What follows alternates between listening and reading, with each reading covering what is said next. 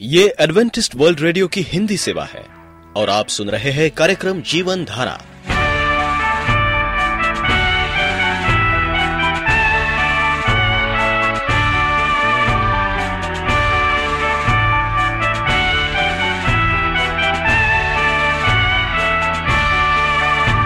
कार्यक्रम जीवन धारा सुनने वालों को मैं स्मिता और मैं अमित। हमारा प्यार भरा नमस्कार। एडवेंटिस्ट वर्ल्ड रेडियो की हिंदी सेवा में हम आपका स्वागत करते हैं। श्रोताओं, आइए, आज प्रसारित होने वाले कार्यक्रमों की जानकारी दे दें।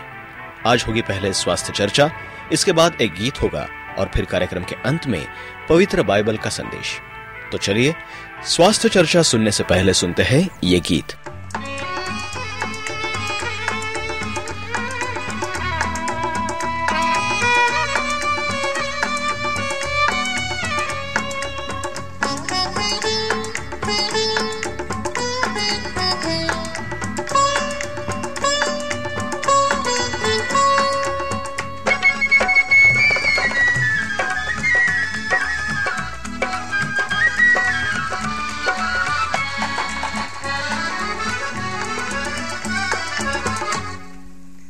यीशु मैंने तेरा प्यार इतना किया है तूने मुझसे प्यार।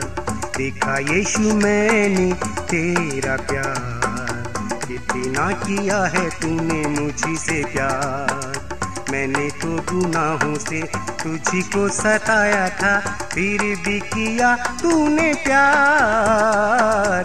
देखा यीशु मैंने किया है तूने मुझसे प्यार। देखा यीशु मैंने तेरा प्यार। इतना किया है तूने मुझसे प्यार।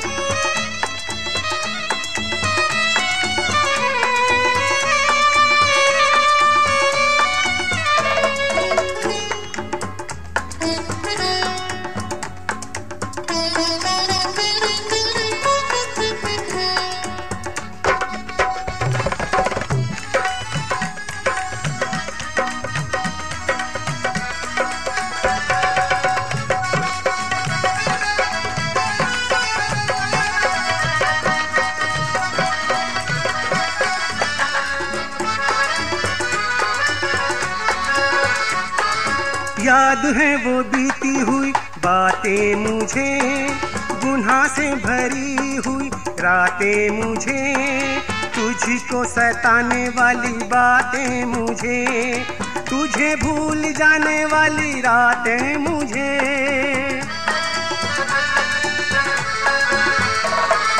याद है वो बीती हुई बातें मुझे, गुनाह से भरी रातें मुझे तुझको रुलाने वाली बातें मुझे, तुझे भूल जाने वाली बातें मुझे, फिर भी किया तूने प्यार।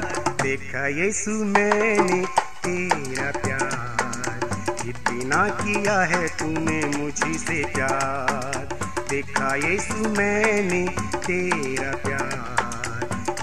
इतना किया है तूने मुझसे प्यार।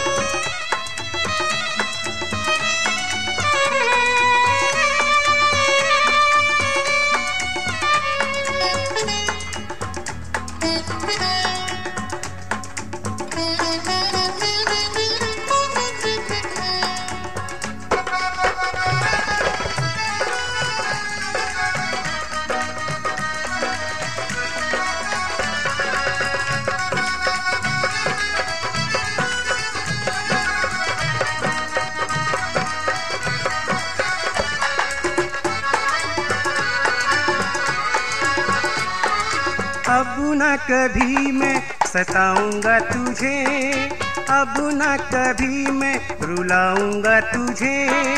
बचनों पे चल के दिखाऊँगा तुझे, अब न कभी भूल पाऊँगा तुझे।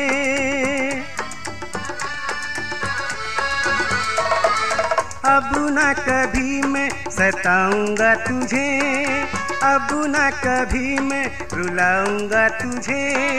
बचनों पे चल के दिखाऊँगा तुझे। अब न कभी भूल पाऊँगा तुझे। तूने किया मेरा उपकार। देखा यीशु मैंने तेरा प्यार। इतना किया है तूने मुझसे प्यार। देखा यीशु मैंने तेरा प्यार। इतना किया है तूने मुझसे प्यार। मैंने तो गुनाहों से तुझी को सताया था, फिर भी किया तूने प्यार। देखा यीशु मैंने तेरा प्यार। इतना किया है तूने मुझसे प्यार। देखा यीशु मैंने तेरा प्यार। इतना किया है तूने मुझसे प्यार। तेरा प्यार। इतना किया है तूने मुझसे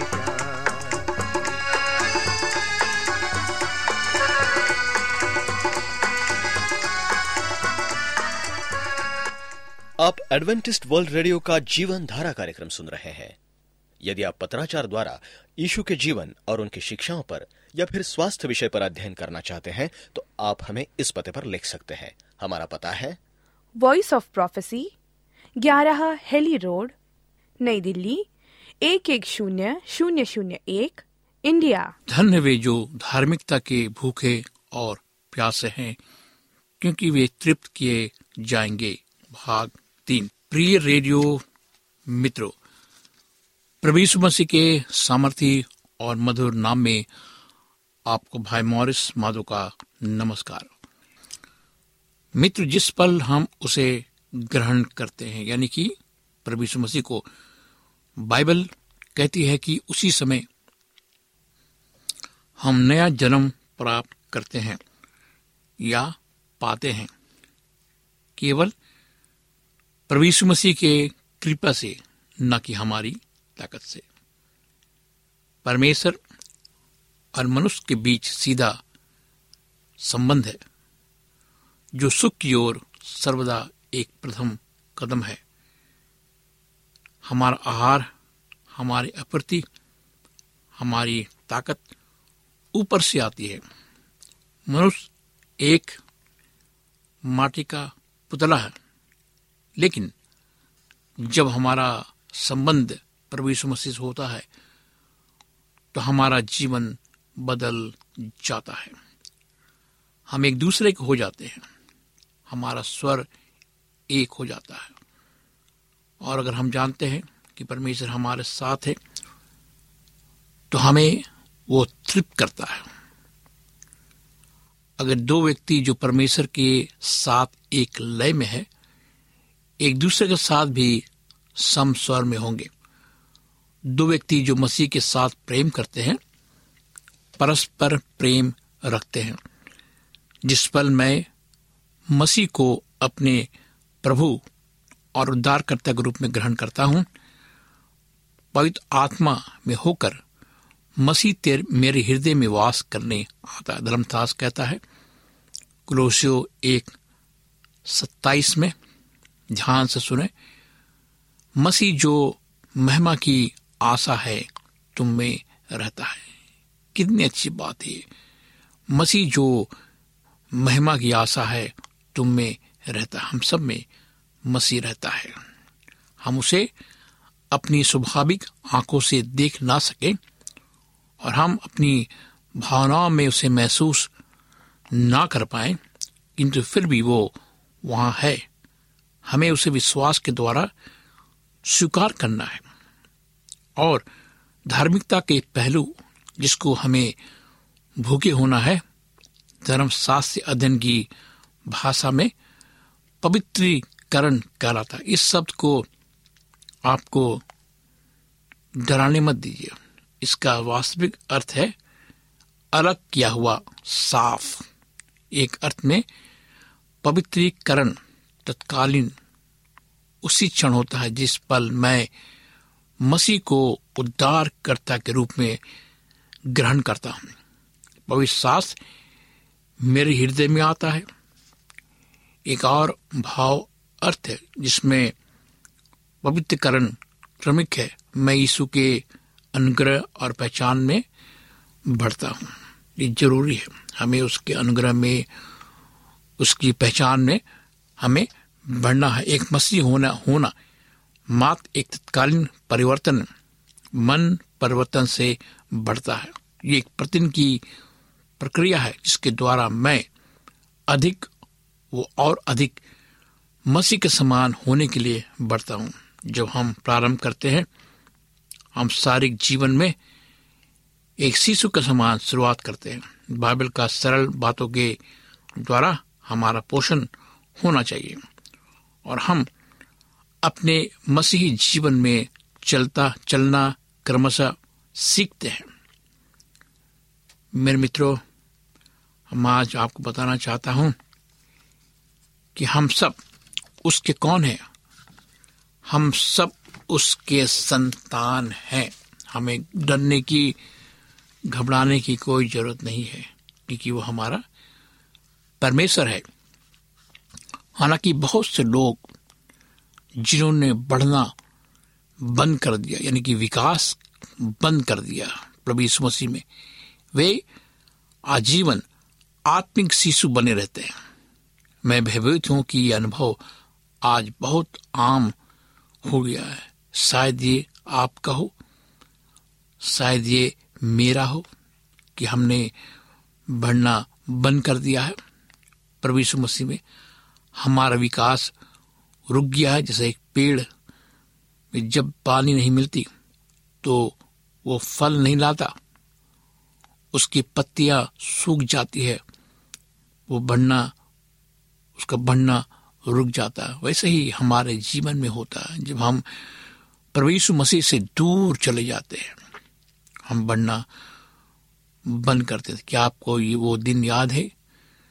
जब आपने अपना हृदय जीवन मसीह को दिया था, आप जीत के लिए अस्वस्थ थे मसीह जिसने आपसे प्रेम किया, उसके द्वारा जयमंत में पढ़कर होना कितना आसान लगा था। एक कप्तान जो युद्ध में कभी हराया ना जा, सका उसकी अगुवाई में आप कैसे पराजय का सपना देख सकते थे? और इसके अलावा आप में से कईयों का वास्तविक अनुभव कितना भिन्न रहा है। आपकी विजय कुछ ही रही और भाग खड़े होना पराजय अनेक और अनंतकारी आप वैसा नहीं जी जैसा आप महसूस करते हैं कि परमेश्वर की संतानों को जीना चाहिए। परमेश्वर के संतानों को भरपूर जीवन जीना चाहिए। आप पराजय के लिए खड़े नहीं हुए हैं। आप विजय के लिए खड़े हुए हैं। विजय का मतलब नहीं कि हम युद्ध में विजय हो, लेकिन हमारा जीवन एक युद्ध के समान है। हमारा युद्ध किसी व्यक्ति से नहीं हमारा युद्ध शैतान से है, जो हमारे जीवन को खत्म करना चाहता वो नहीं चाहता कि हम बाइबल पढ़े, प्रार्थना करें, प्रभु मसीह का नाम ले। वो नहीं चाहता है। आइए हम अपने जीवन को बदलें और परमेश्वर की ओर हम देखें कि परमेश्वर हमसे क्या चाहता है। परमेश्वर चाहता है कि हम जो है उसकी चर्चा करें और उसके साथ जो है कुछ घंटे बिताएँ, बाइबल पढ़ने में, प्रार्थना करने में, और अपने प्राण में मसीह के लिए केवल एक बुझता हुआ अंगार है हम, जो किसी समय धधकती आग हुआ करती थी। आग के मन की गहराई में आप जानते हैं कि आपका अनुभव धर्मशास्त्र अनुभव नहीं है। बीतते हुए वर्षों के साथ आपको ऐसा लगा है? ये सब जो आप मसीहत से आशा कर सकते हैं, वो है। वो है हमारे साथ। लेकिन हम देखते हैं कि प्रारंभिक कलिसिया में क्या होता था। हम धर्मशास्त्र में पढ़ते हैं कि प्रारंभिक कलिसिया पवित्र आत्मा से भरी हुई थी। उसके पास कोई गिरजाघर, कोई बाइबल, कोई मोटर गाड़ियाँ कोई विमान कोई रेलगाड़ियाँ, कोई टेलीविज़न, कोई रेडियो नहीं था। फिर भी उन्होंने मसीह के लिए अपनी दुनिया को उलट पुलट कर दिया। उन्होंने एक आत्मिक क्रांति अपने जीवन में पैदा की, जिसने रोमी साम्राज्य की जड़ें हिला दी। वे जवान, ओजस्वी, पौरुष से भरे ताकतवर थे। उन्होंने अपने प्रतिदिन का जीवन मसीह के लिए जिया। उन्होंने मसीह में उनके विश्वास की खातिर जो है मौत को भी खुशी खुशी सह ली। विरोध तथा मृत्यु के सामने भी। उनकी सफलता का रहस्य क्या था? निसंदेह एक कारण है कि वे आए उनके जीवन की गुणवत्ता शुद्धता और उनके प्रेम से प्रभावित हुए बिना ना रह सके। आज के संसार में कुछ झूठी दास्तिकताओं, झूठे धर्म द्वारा ऐसे अतिक्रम बताते, बनाते बनाते जाने के कारण है कि बात के लोग जिनकी, जिनसे आशा थी कि मसीही जीवन जिए, वे असफल रहे। आप मेरी बात को समझ रहे हैं?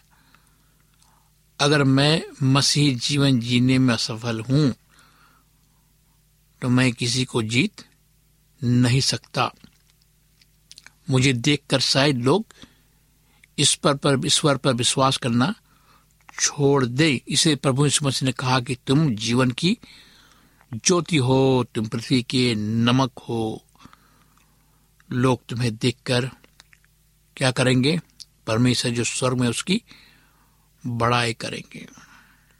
लेकिन हमने अपने जीवन में क्या डाला है? हमने अपने जीवन में कूड़ा कड़कट डाला है। हम मसीह के समान बनने की चुक नहीं है।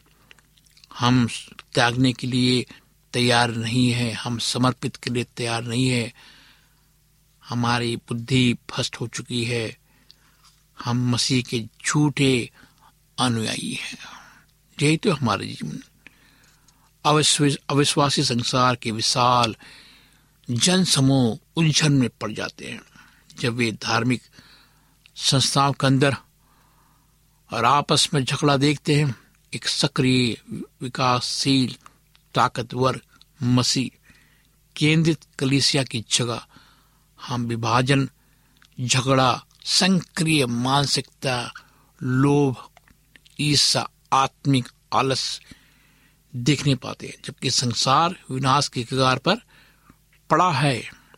इसलिए हम इस कार्यक्रम को आपके पास लाते हैं कि संसार विनाश के कारण कगार पर पड़ा है। मेरे दोस्तों, मेरे भाई मेरे बहनों, मेरे बुज़ुर्गों, मेरे जवानों, अभी भी मौका है अपने आप को बदलने का। इस संसार को ईश्वर के बिना कोई नहीं बचाता, कोई नहीं बचा सकता। आप समझ जाइए। परमेश्वर आपसे बातें कर रहा है। ये कार्यक्रम कोई किस्सा, कहानी का नहीं है। ये कार्यक्रम काफ़ी गंभीर कार्यक्रम है। ईसाई जगत में आज सबसे महत्वपूर्ण आवश्यकता इस बात की है कि मसीही जन प्रतिदिन संपूर्ण हृदय से मसीह के प्रति पुनः वचन, मुद्दा का भेद सीखे। पौलुस ने स्वयं अपने संघर्ष का उल्लेख किया।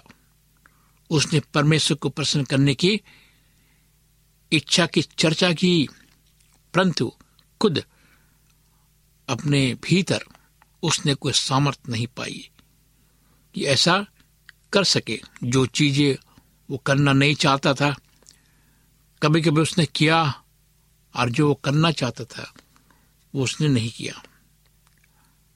मेरे मित्रों, रोमियो सात चौबीस में लिखा है, मुझे इस मृत्यु से कौन छुड़ाएगा? आज ये प्रश्न हमारे सामने है कि हमें कौन छुड़ाएगा?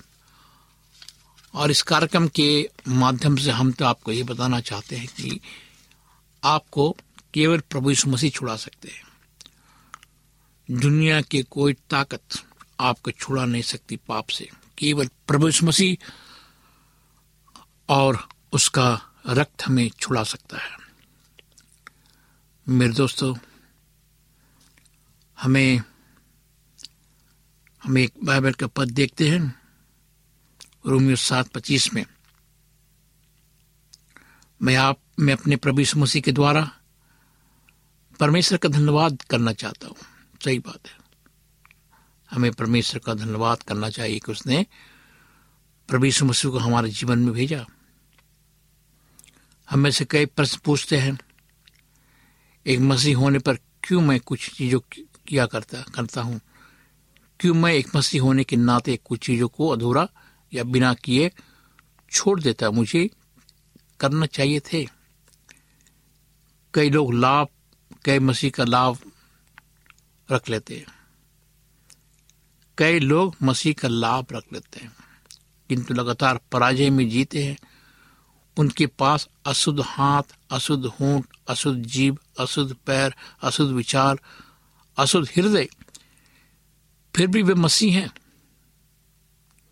और मसीह जन होने का दावा करते वे मसीह का दावा करते, गिरजी में जाते, प्रार्थना करते, करने की कोशिश करते। फिर भी वे जानते कि उनके मन, प्राण एक ऐसी चीज़ चीज़ है जो सही नहीं है। उनकी हृदय में कोई आनंद नहीं है। दूसरे के लिए कोई प्रेम नहीं है। वास्तव में उनके जीवन में आत्मा के फल, लेस मात्र भी नहीं है। आइए हम इस पर विचार करें। इस पर सोचें कि हम क्यों भूखे रहे धार्मिकता के लिए। ये प्रश्न है आज हमारे सामने। हम क्यों भूखे रहे? प्रभु मसीह कहते, धन्य वो लोग जो धर्म के भूखे और प्यासे हैं, या आप धर्म के भूखे और प्यासे हैं। तो आइए, हम विचार करें और अपनी आँखों को बंद करें और प्रार्थना करें। प्यारे जीवित पिता परमेश्वर, हम आज तेरे पास आते, खुदावन अपने गुनाहों को लेकर महान ईश्वर है, जीवन देने वाला ईश्वर है खुदावन। तो हमारे गुनाहों को माफ़ करेगा। प्रभु जी, हमने तेरे विरुद्ध गुनाह किए हैं। हम इस काबिल नहीं रहे खुदावन कि हम तेरे पुत्र कला सके। हमें तेरा पुत्र कहलाने का मौका दे। इस प्रार्थना को प्रभु यीशु मसीह के नाम से मांगते हैं। आमीन। मित्रों, अगर आप उदास है, निराश है, सड़कों में, बाजारों में, अस्पतालों में, कहीं भी परमेश्वर आपको चंगा करना चाहता है। परमेश्वर आपको नया जीवन देना चाहता है। आप मुझे फ़ोन करें, पत्र लिखे, ईमेल करें, मैं आपके लिए प्रार्थना करूँगा। मेरी ईमेल नंबर है Morris, A W R gmail dot com. Morris, M O R R I S, A W R at gmail dot com. मेरा नंबर लिखें, मेरा नंबर है नौ छ आठ नौ दो तीन एक सात शून्य दो। नौ छ आठ नौ दो तीन एक सात शून्य दो। इस कार्यक्रम को सुनने के लिए आपका धन्यवाद। परमेश्वर आपको आशीष दे।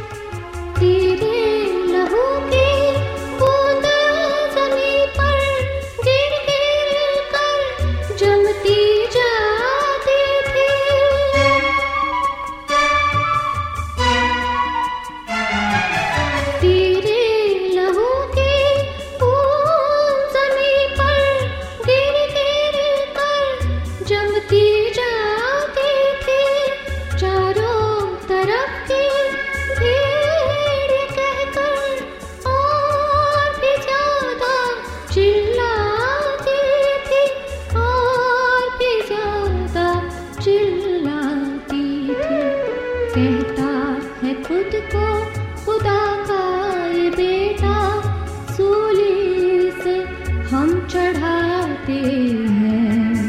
तेरी मोहब्बत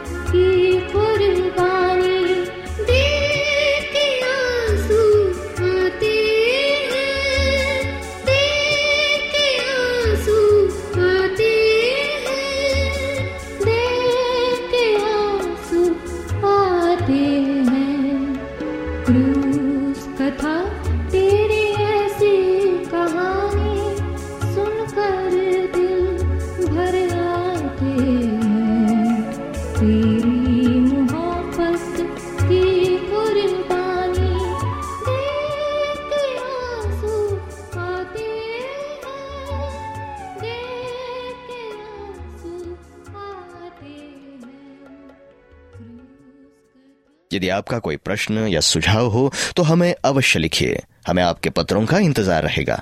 हमारा पता है। कार्यक्रम Jeevan Dhara Adventist World Radio post box सत्रह पुणे चार एक एक शून्य शून्य एक महाराष्ट्र इंडिया। पता एक बार फिर नोट कर ले। कार्यक्रम Jeevan Dhara Adventist World Radio post box सत्रह पुणे चार एक एक शून्य शून्य एक महाराष्ट्र इंडिया। और अब हमारा समय यहीं पर समाप्त होता है। इसी समय इसी मीटर बैंड पर आपसे फिर भेंट होगी। तब तक के लिए मैं स्मिता और मैं अमित हमें आज्ञा दीजिए। प्रभु आपको आशीष दे।